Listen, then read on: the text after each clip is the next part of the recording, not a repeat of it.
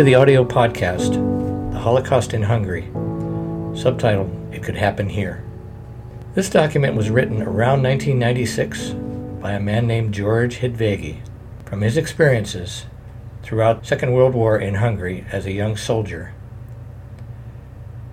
After writing it, it was never published and eventually was inherited by his daughter, my wife.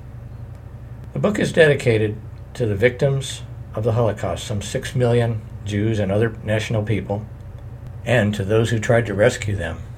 I further would like to dedicate it to George Hidveghy himself. The document became the property of his daughter Elizabeth upon George's death in 2004. But over the years, almost 20 now, neither my wife Elizabeth nor I ever read the document. We would start and give up because it was so difficult and so painful to read. But as we are up in years and have no children, I realized about a year ago if it was ever going to be edited and published, I would be doing it. So in the fall of 2022, I took on the task of editing this document into readable English and getting it into a digital format. The major theme of this book is the Holocaust itself and the atrocities that were committed by the Nazis. But a secondary theme is the tremendous power that propaganda had, starting with Hitler's rise to power in 1933 and culminating with the end of World War II, and how he was able to influence people to do things that were inhumane to other people throughout that period. I'm not a historian, I'm only half Hungarian, and neither can I speak the language took on this task as editor only. Some of the opinions George has are not my own. I did endeavor to clean up some of the broken English, but I left some of it in place because that's the flavor in which he wrote it. Further, I don't speak German and I can't pronounce properly all the German words, and certainly not all the Hungarian words. I can't verify the validity, the factuality of this story. Personally, it would take a long time and a lot of research to verify. I can't even pronounce all the names in Hungary. I will do my best. The six words in this document that stand out the most to me are when George stated, I was there, I saw it. This isn't a documentary written by third hand people. George lived through every moment of this. As to the subtitle, It Can Happen Here, as you listen to this podcast, you'll hear over and over the similarities between what went on with the Nazi propaganda in Hungary and what's going on in the United States. And when George answered the question, Can it happen here? his conclusion was, It absolutely can. I'm going to pick up from George's prelude as he wrote it. After Hitler came to power, the majority of the German people accepted the National Socialist State Forum.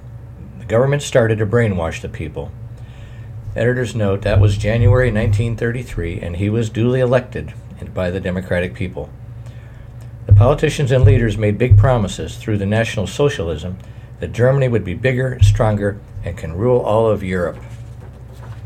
The propaganda in Germany, year after year, started to work and turned the people towards anti Semitism. Like a snowball rolling downhill, it was getting bigger and bigger toward the end of the 1930s, it became impossible to stop. Besides, no one wanted to stop it anyway. By the middle of the 1930s, the whole of Europe, including England and France, accepted Hitler's anti Semitism. In Germany, the economy, but mostly the propaganda, changed the majority of those people so badly that they were ready to do what their leaders told, wanted them to do, regardless of what it was. Even those who lived in Europe between the two wars followed up on the politics of economy and propaganda. You can better understand what was happening over there than those who had never been there during those critical times.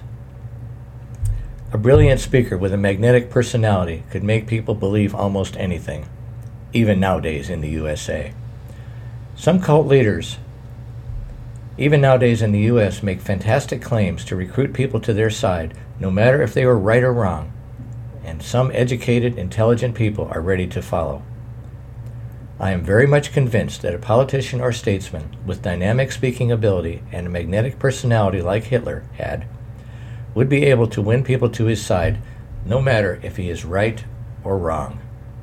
If you take everything into consideration, the answer to the question that the Holocaust can possibly happen here in the United States is absolutely yes. Under certain circumstances and a wrong leader in power who can influence people and lead them to the wrong direction, the Holocaust indeed can repeat itself here in the United States. I don't want this document to be negative. There will be a positive time on the way when everybody, non Jews, Jews, and the entire population of the earth, will believe in one God that will bring everlasting peace on the earth. But until then, lots of blood will be shed, and the majority of the population will be destroyed, due to the ignorance and stupidity of the people around the globe. The next subsection is titled About the Book. This book is not just another storybook. What is written down in the following chapters really happened, plus much, much more. It is impossible almost impossible to remember and recall every terrifying event after 50 to 55 years, even though I lived through every moment of it. After the war, many books were written by authors who collected information from history books, government data, eyewitness documentation, or some other people who actually survived the Holocaust. This book is different because those persons mentioned in the book were living there when the humiliation of the Jews started they were working hard, risking their own lives sometimes, to save as many other lives as they could until the Holocaust ended. After the war ended, I wanted to write a book for those who are interested to know what really happened during the war until the end. In a German dominated and later German occupied small country in Europe, Hungary. Living in a foreign country after the war without a job or money due to the circumstances, I was never able to do so editor's note uh, George and his wife fled to Austria and then Germany at the end of the war, which is where my wife Elizabeth was born. He didn't state that here, but later he came to the U.S. So later, living in the United States, I was working seven days a week and didn't 10 to 12 hours a day and did not have the strength to write about this.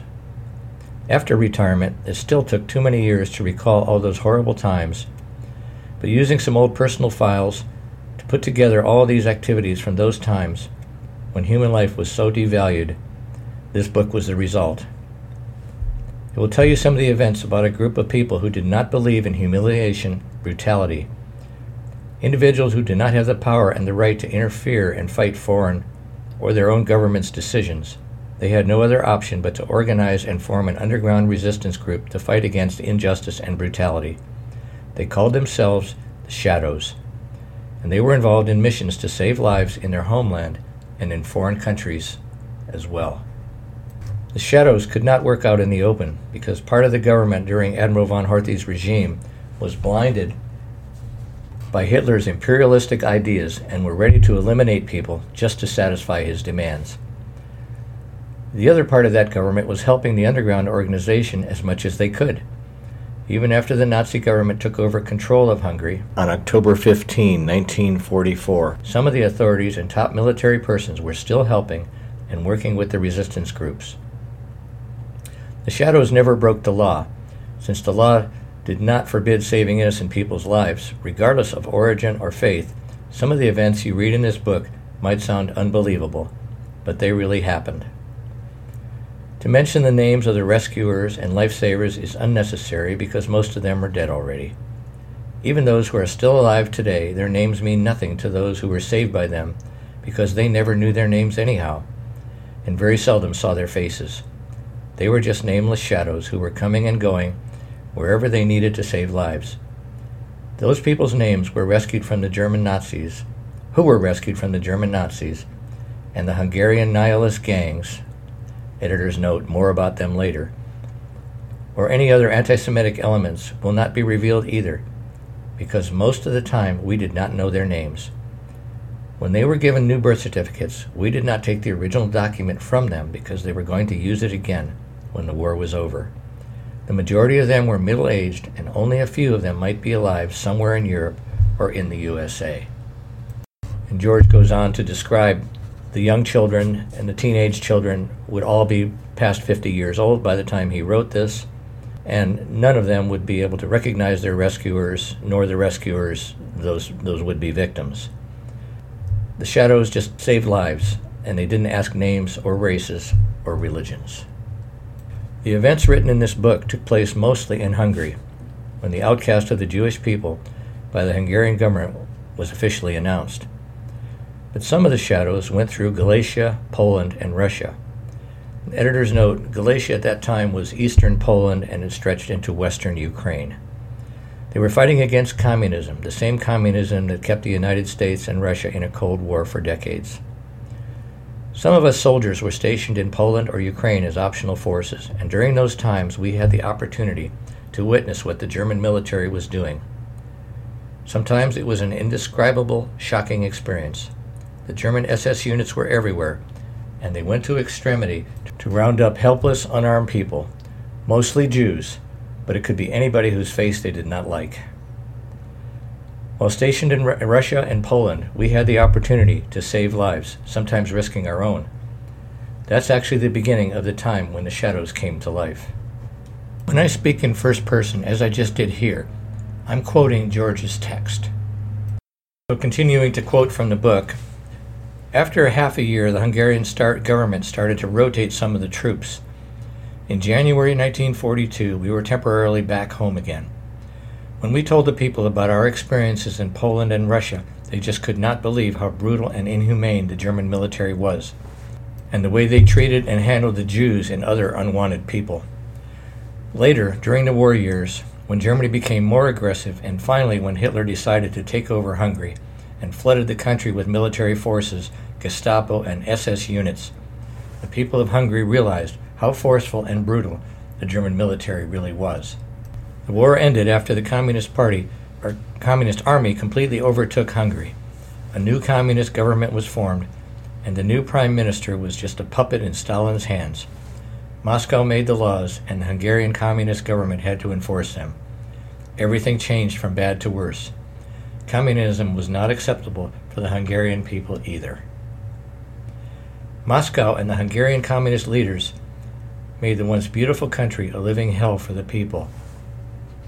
Thousands of young men drafted for military service were taken to Russia for training. They were taken to labor camps all over Russia. Some of them were transferred to Siberia, and many of them never returned to Hungary. Nobody knew where they were, and if parents asked too many questions, they were put in jail. The Hungarian co- communist puppet government did not have any power to control their own destiny. All the politicians, or anybody who had some government job, wanted to keep it and followed Moscow's orders without any hesitation. Hitler's dictatorship was the worst disaster for Europe, but Stalin and the rest of the communist leaders following the communist ideology were not any better either. This concludes episode one of George Hidveghy's book, The Holocaust in Hungary. An editorial comment here. I call the readers, the listeners' attention to, as we go through this, to the striking similarities, compromises made between 1940s Hungary and 2023 United States. It can happen here. I will be your narrator. My name is Dale. I wish to acknowledge the soundtrack here. It's called Sad, Thoughtful, Serious Piano. Thoughts in Piano Silence, number 115091.